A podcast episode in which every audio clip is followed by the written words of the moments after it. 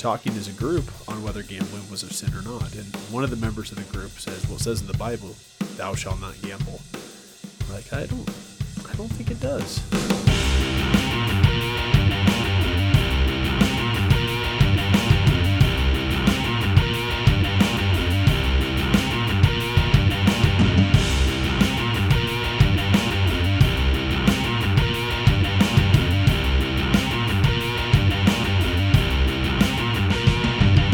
Jesus, knowing their thoughts, said, Why do you think evil in your hearts?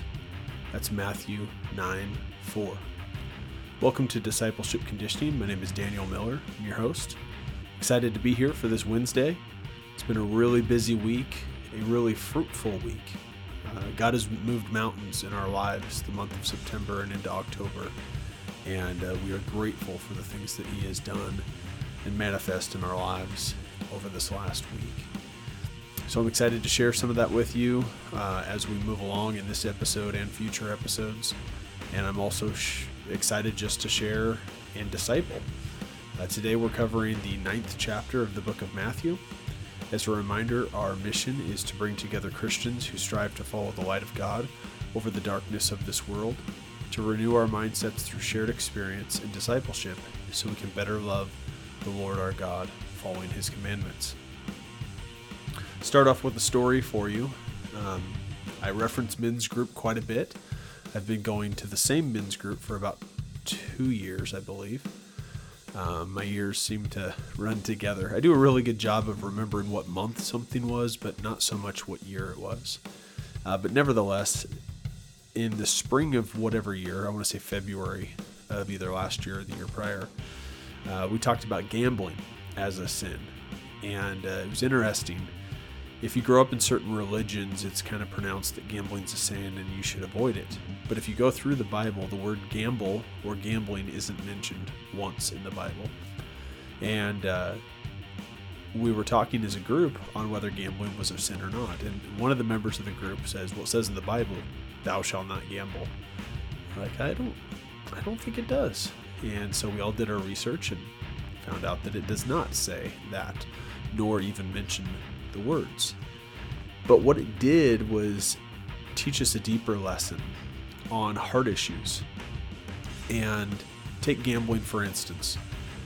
If I gamble away the money that I have set aside for a mortgage because of an uncontrollable nature, well, that's that's a sin. That's something that is affecting me like an addiction, similar to that of a drug or pornography or whatever the case is. So if I have a gambling problem, I probably shouldn't even consider uh, a casual poker game with close friends.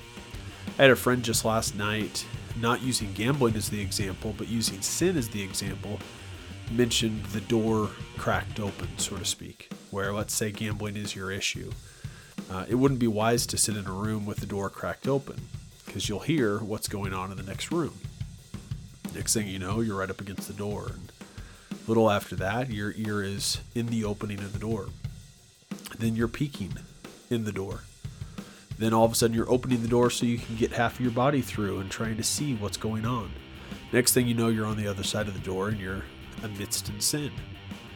And sin is so interesting because it can be so many different things for so many different people.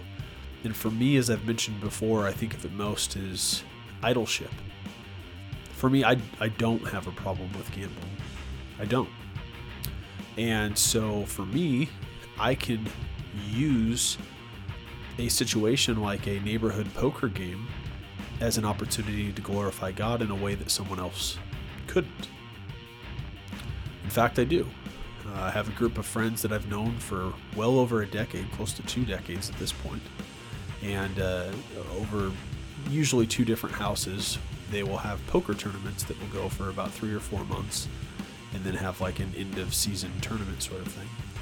And for the last year, I think it's been right about a year, as I've gone to those two two seasons basically, I walk in with my Bible underneath my uh, my shoulder there in my arm.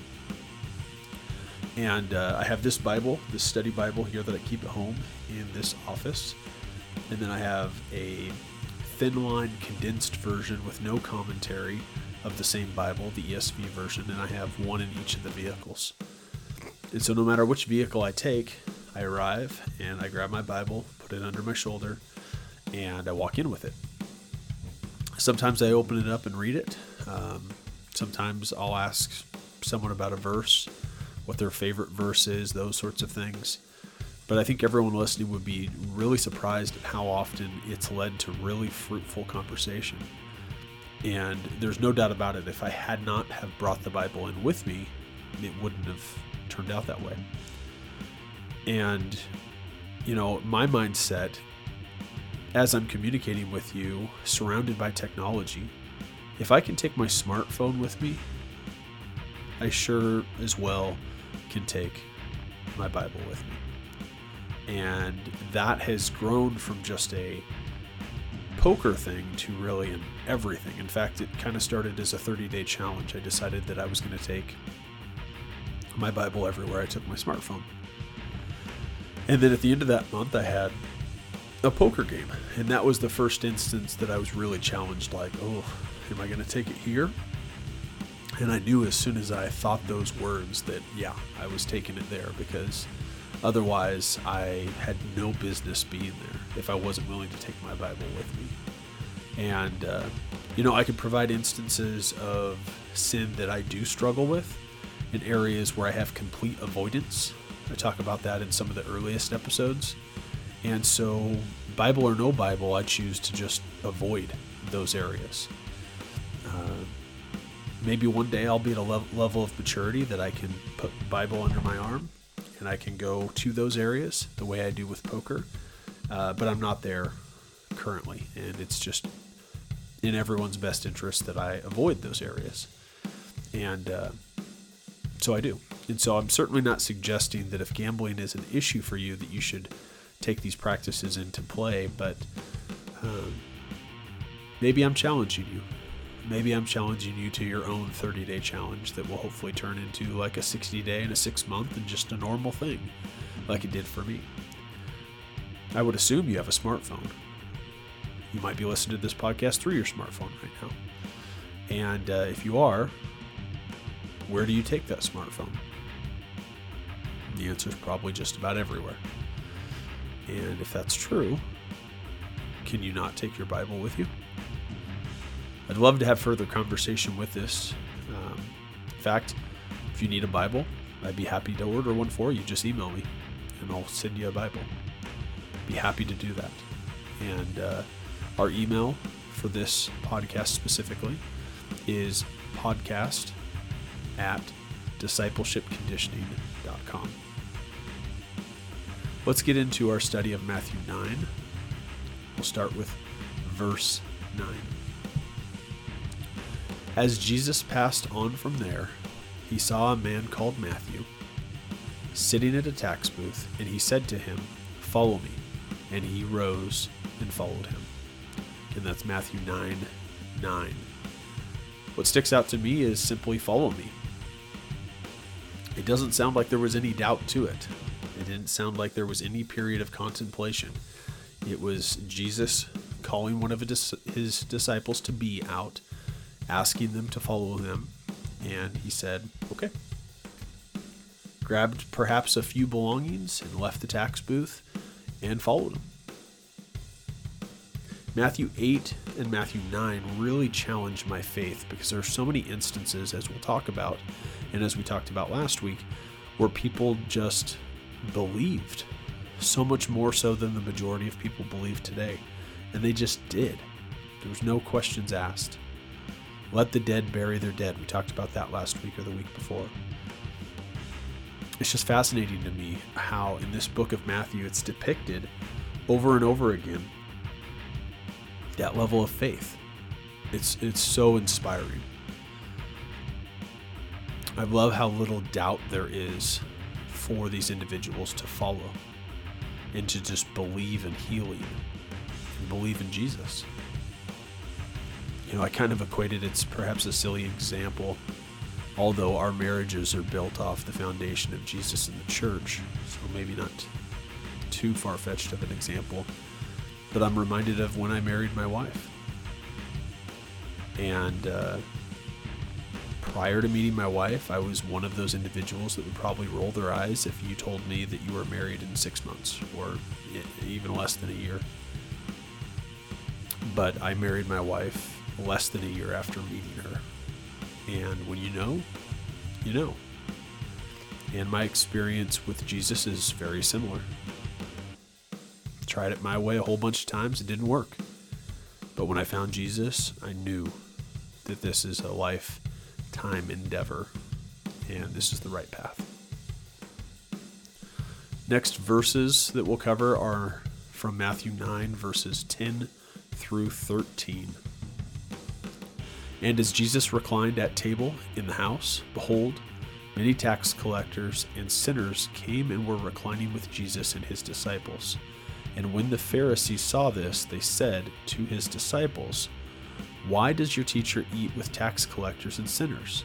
But when he heard it, he said, Those who are well have no need of a physician, but those who are sick. Go and learn what this means. I desire mercy, not sacrifice. For I came not to call the righteous, but sinners. Again, that's Matthew 10, excuse me, Matthew 9, 10 through 13. This is profound, and we could do an entire Bible study on uh, these four verses here. The first part that sticks out to me in our brief discussion here in podcast format uh, is Jesus reclined at table in a house. Uh, I don't know about you, but if I'm going to recline somewhere, I'm probably pretty comfortable. And so here he was at his local poker game, if you will, uh, with tax collectors and sinners, and he's comfortable in that environment. Next part is they said to his disciples. It almost sounds in reading this that there was a level of gossip occurring. Even though Jesus was proximal to them, they were talking to the disciples, not to Jesus. In fact, earlier in the chapter, it talks about where he knew his thoughts, he heard his thoughts, and he announced to him. So, wouldn't have mattered if he was proximal or not. Uh, Jesus knows what the Pharisees are thinking and what they're saying in that moment in time.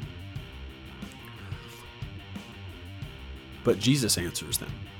And he answers them Those who are well have no need of a physician, but those who are sick. Go and learn what this means. I desire mercy and not sacrifice, for I came not to call the righteous, but sinners. Jesus answered that. It doesn't mention whether the disciples had a partial answer before Jesus interjected, but it does say that Jesus answered them. This reminds me of gossip. In fact, on Sunday at church, our pastor there introduced a definition of gossip that he'd learned from one of his mentors, one of his old college professors. And I think it's a really good definition that we should pass forth. And it's not so much a definition as it is uh, sort of a check mark, I suppose. I'm, I'm not thinking of the, the most eloquent way to state that at the moment in time, but basically, there, there's two things. Are you part of the problem? And the second thing, are you part of the solution? And if the answer to those two questions is no, and you still choose to talk about it, that's gossip. And I really like that definition.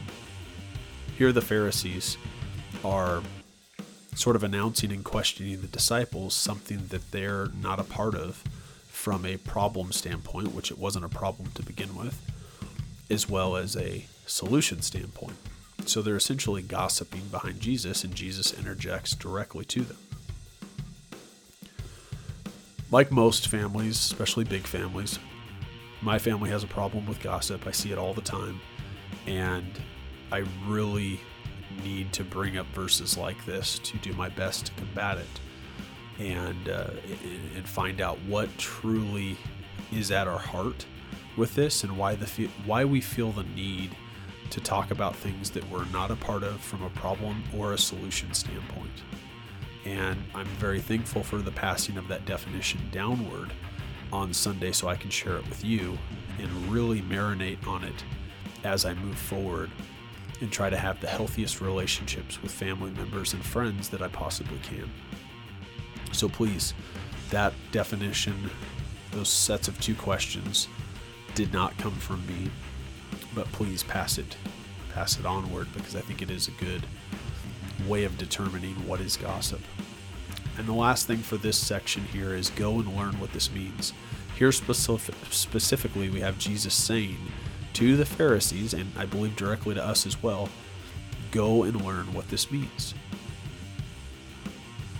So what what does it mean when he says those who are well have no need for a physician, but those who are sick? Well, in the most literal terms, if you're healthy, you don't go to the doctor, right? You go to the doctor when you're sick. He says, I desire mercy, not sacrifice. Sacrifices occurred in the Old Testament. He desires mercy. He's here to help. For I came not to call the righteous, but sinners. Now, there's a lot of irony in that for me because we're all sinners. So even though he's pointing out to the Pharisees who saw themselves as righteous, even though they weren't, he's saying, I'm not here for you. I'm here for uh, the people who are sinners by even your definition. Now, the irony there is he was there for them, he's there for everyone.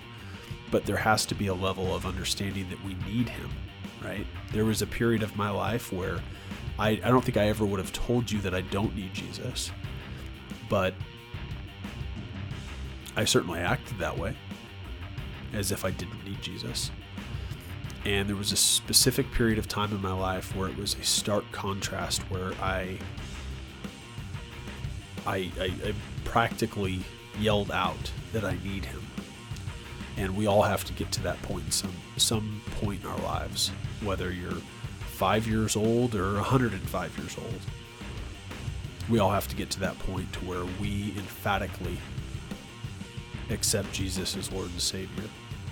We take our free will and we select yes. Matthew 9 18 while he was saying these things to them, behold, a ruler came in and knelt before him, saying, My daughter has just died, but come and lay your hand on her, and she will live. And she will live is the part that sticks out to me, and it's actually going to tie in with uh, two verses later in the profoundness of the faith. So let me just jump forward to that Matthew 9 20 through 21. And behold, a woman who had suffered from a discharge of blood for twelve years came up behind him and touched the fringe of his garment. For she said to herself, If I only touch his garment, I will be made well. I will be made well.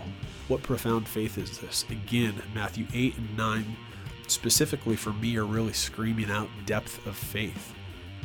I mean, you have a king, or a ruler, it says, pardon, pardon me, not a, not a king, but it says a ruler. Perhaps some translations say king, I'm not sure.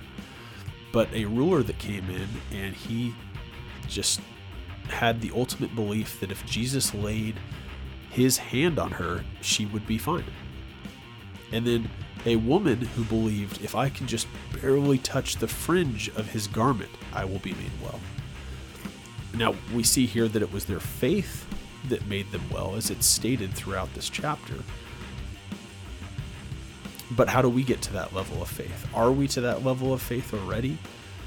Are we letting too much secular influence come in and tell us that we're crazy and that if we don't believe uh, everything science tells us and everything society tells us that we're a wacko? Um, I don't know, maybe. And if so, I know that that's certainly getting in the way to have this level of faith. This is almost unfathomable. It's it's truly inspiring and amazing. And like many verses throughout Matthew in these last 9 weeks or so, it is certainly causing me to reflect. And I think reflection is a good thing. Matthew 9:29 Then he touched their eyes saying, "According to your faith be it done to you." Again, we're talking about the faith. But the way it's phrased there really impacts me personally. According to your faith, be it done to you. Uh, there's another section of scripture that says, something along the line, uh, something along the lines. I'm paraphrasing dramatically here, but those who can be trusted with little can be trusted with a lot. Here it's saying, according to your faith, be it done to you. And I know this is a specific example with two men who were blind, but the statement really barks out at me according to your faith, be it done to you. I think it, it, goes along with that free will. We have the choice to say yes and have faith, or the choice to say no and live our lives the way we see fit and according to our level of faith, regardless of what choice we make, be it done to you. And spend eternity with God or eternity in the lake of fire. According to your faith, be it done to you. Matthew 9 36 through 38. When he saw the crowds, he had compassion for them, because they were harassed and helpless, like sheep without a shepherd. Then he said to his disciples, The harvest is plentiful, but the laborers are few. Therefore, pray earnestly to the Lord of the harvest to send out laborers into his harvest. That's Matthew 9 36 through 38. sheep without a shepherd. I think we've all been lost, right? We've all been those sheep seemingly without a shepherd. Maybe we're in the midst of selecting yes or no with our free will and we're just simply lost. But once you select yes, it's now time to disciple. We're called to disciple because there are a lot of lost sheep out there. As I've mentioned many time and time again, if you're not a part of a men's group or a women's group, please find one. If you're not discipling someone, please find someone. If you need discipled, please find someone. And if you can't on any of those levels, email us and we would love to disciple you. We would love to be discipled by you for that matter. The last part the harvest is plentiful, but the laborers are few. There is such an opportunity. The harvest is plentiful. There are opportunities out there galore. A vast array of opportunity. How can we be a ray of light in that opportunity to show people what it's like to be a Christian and to point people in the right direction to follow Jesus? I believe that's what Matthew 9 is calling us to do. I believe many sections of the gospel in the Bible are calling us to that, but here I think it's directly pointed as we've mentioned time and time again, we are self sponsored. BiblicalAnatomy.com is our new website. We actually own four websites, and they all are pointed towards the same area. In fact, if you type in BiblicalAnatomy.com, it'll actually take you to AraratPhysiology.com, which is our old domain. And sometime in the next few weeks or so, that'll be changing. But regardless of which of our websites you enter in your search bar, uh, it'll take you to the same spot. So we're transitioning as we have been from Ararat Physiology to Biblical Anatomy Academy. Uh, you hear more about that on Mondays through the Biblical Anatomy podcast. If you haven't listened to that, please do so. Um, ratings and reviews are are very much appreciated and needed at this point in time. If you'd like to come in contact with us and just develop a relationship and uh, see what we're doing. Emails are appreciated. Whether there's something that you want to talk about specifically in one of the two podcasts, uh, they're always considered and we appreciate reading them. Our email address is in the show notes of either podcast, specific to that podcast. And either way, you'll get a hold of us fairly quickly. Tips and referrals are necessary to keep this going. Uh, there's going to be an equipment upgrade with a new microphone and uh, a number of other things, probably a mount to uh, to get the microphone positioned a little bit differently. Perhaps some video equipment and software as well, and so that tremendously helps with that. And uh, again, referrals to people that would find benefit in the podcast and reviews are very very helpful. And beyond that, if you want to understand more about how your design, the way God made you, how it's biblical, please check out the courses that we offer at Biblical Anatomy Academy. Take home message How can you disciple to the plentiful harvest? Opportunities are vast, they're there. How can you contribute? If you feel as though that you aren't there yet, that you haven't had that pivotal moment in your life to say yes or no to the free will that you've been given and accept God's only Son, Jesus Christ, I want you to seek discipleship. And again, we'd be happy to disciple disciple you and answer any questions that you may have and take you through our experiences in life, which is the goal of this podcast. Yes, a Bible study, but also to take you through the experiences that I've had personally and that those around me have had so we can share our story. I have a friend that does another podcast called Grit and Glory Songs and Stories, and he shares God stories on that podcast. I've been a guest on that podcast before. A number of people I know have been guests on that podcast, and his goal is essentially the same as this podcast. We're trying to bring people to Jesus by sharing our life perspective and our stories to hopefully move you in the direction to find Jesus in your life.